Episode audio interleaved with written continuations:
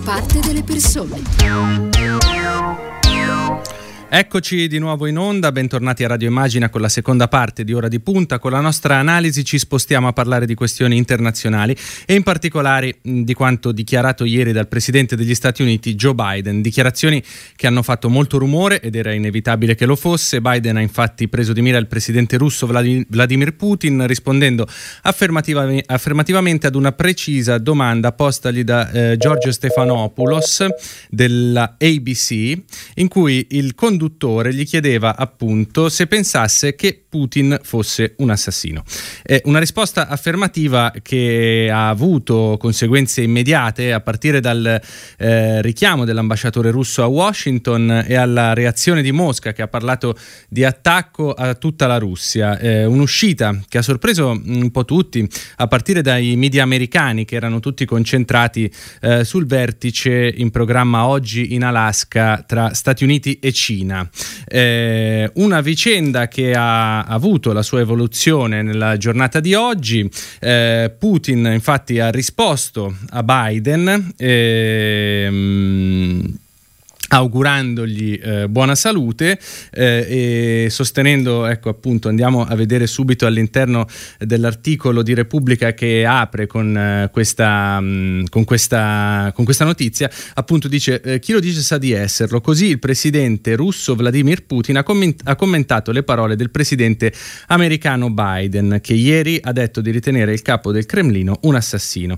Mi ricordo che quando eravamo piccoli, quando litigavamo, dicevamo chi lo dice dice sa di esserlo e non è un caso, eh, non è solo un modo di dire per bambini uno scherzo, vi è un significato psicologico molto profondo in questo, avrebbe detto Putin. Ma per parlare di tutto questo ci ha raggiunto telefonicamente, e la ringraziamo, Marilisa Palumbo, vice caporedattrice della, della redazione esteri del Corriere della Sera, grande esperta di politica americana.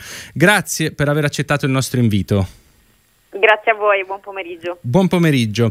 Insomma, eh, Marilisa, anche lei è rimasta sorpresa da questa uscita di Biden. Eh, giro a lei la domanda che proprio oggi si fa anche sul Corriere della Sera, eh, Giuseppe Sarcina, e che è un po' la domanda che ci siamo eh, posti tutti. Si tratta di una gaff o di un affondo ben calcolato? Allora, che sia una gaffa è plausibile perché Biden, come, insomma, come, si sa, è molto... Gli è capitato, diciamo, nella sua alle gaffe, ecco. Eh, bisogna, allora, è, è, è, molto interessante il fatto che oggi i giornali americani quasi non danno spazio alla notizia, mm, non è mm. per niente sulle, per, nelle home page eh, New York Times, Washington Post, Wall Street Journal, non, non c'è questa notizia, adesso comincia a comparire la, la replica di Putin. E perché? Intanto perché eh, lui non ha detto io penso che Putin sia un killer, ma alla domanda del giornalista ha detto mm, sì.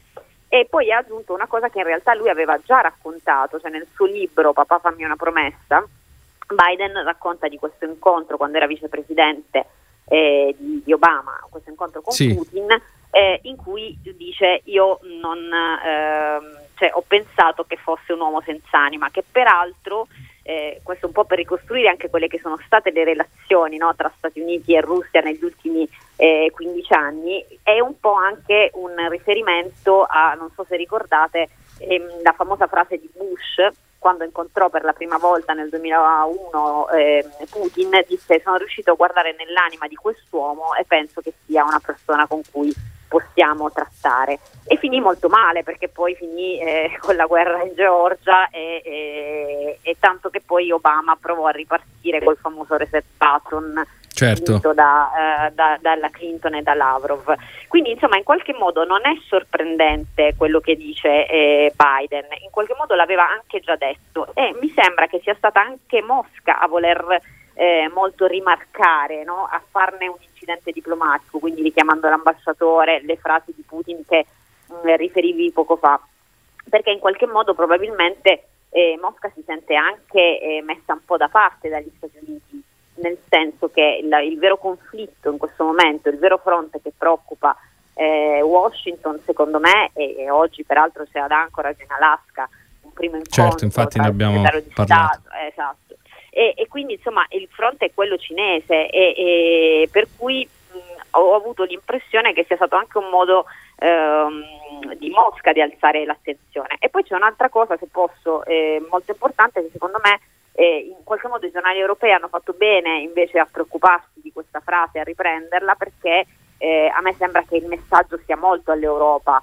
Eh, L'America è tornata e quindi l'Europa festeggia, però l'America è tornata quel tipo di America che conosciamo anche per dire che eh, la democrazia va difesa e difendere la democrazia significa anche difenderla dagli autocrati come, come Putin, per cui eh, diciamo che l'obiettivo secondo me in questo momento di, eh, di Biden è eh, per esempio il gasdotto, il gasdotto, Nord Stream, come dice anche esatto. Eh, Jan Bremmer in un'intervista a Massimo Gaggi oggi sul, sul Corriere, perché quando Merkel che continua a difendere il gasdotto eh, sarà uscita di scena a settembre, eh, e se i Verdi dovessero entrare nella coalizione anche su basi non solo appunto geopolitiche ma anche ambientali gli Stati Uniti faranno pressione perché questo progetto strategico fondamentale per Mosca eh, venga, eh, venga, sospeso e rimosso.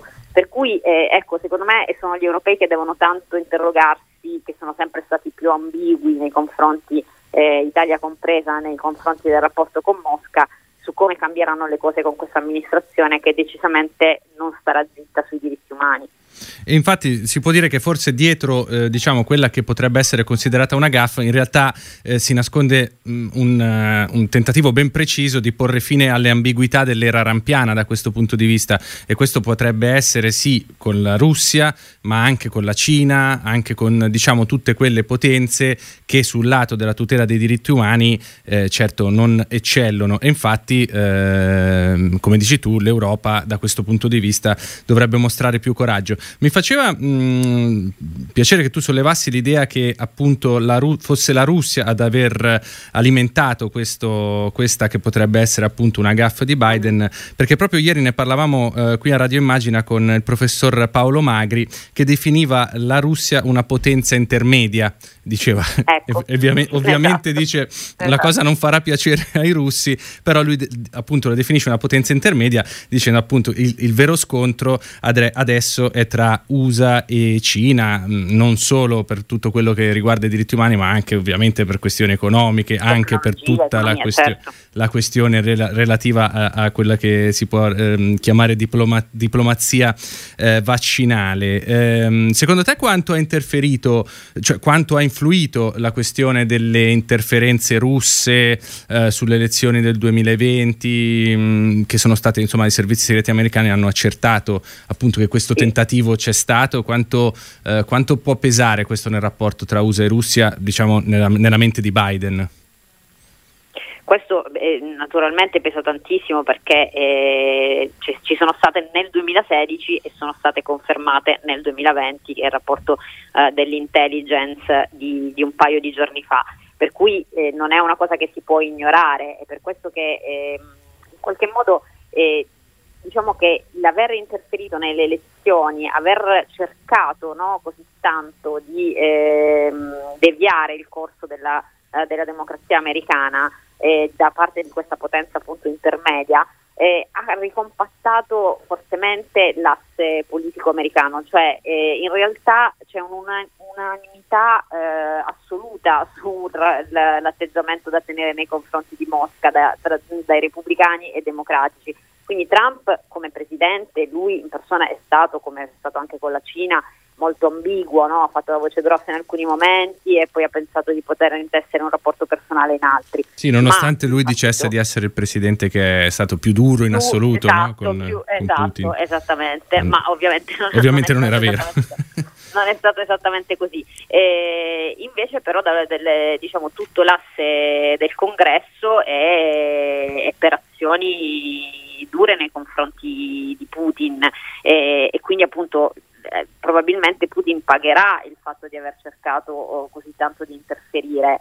E la sua risposta è anche una risposta stizzita alla pubblicazione del rapporto dell'intelligence, secondo me, oltre che alla frase di, eh, di Biden, diciamo un po' istigata dal, dal bravissimo giornalista Stefanopoulos nel, nell'intervista.